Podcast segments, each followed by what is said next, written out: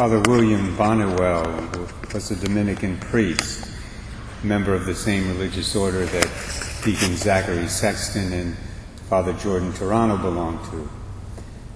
Many years ago, Father Bonniwell had some very good insights on the story of the Canaanite woman we just heard in this gospel. I'll share a few of those insights with you briefly in my homily this morning. He says in his reflection that the woman here gives us an example of the dispositions we should have when we pray.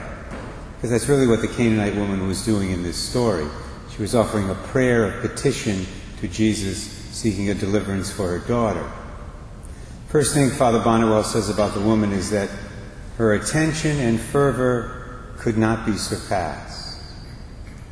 The woman was attentive, the woman was enthusiastic when she made her request, really believing in the very depths of her heart that Jesus could help her and would help her.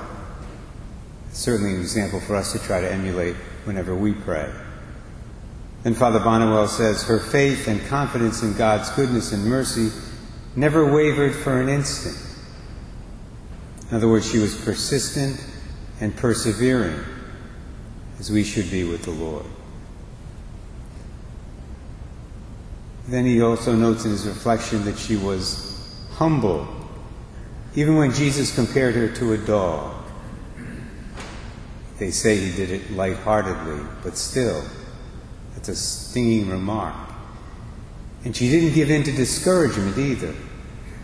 When the apostles rebuked her, she didn't give in to discouragement. Even when Jesus seemed to reject her request, she didn't give in to discouragement.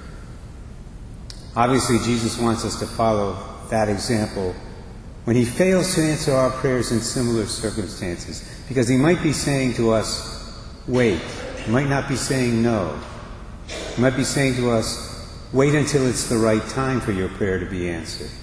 I'm not going to give you what you're asking for now, but I will in the future if you keep asking. If you keep asking with attentiveness, with fervor, with humility, with perseverance, and with persistence like this Canaanite woman did.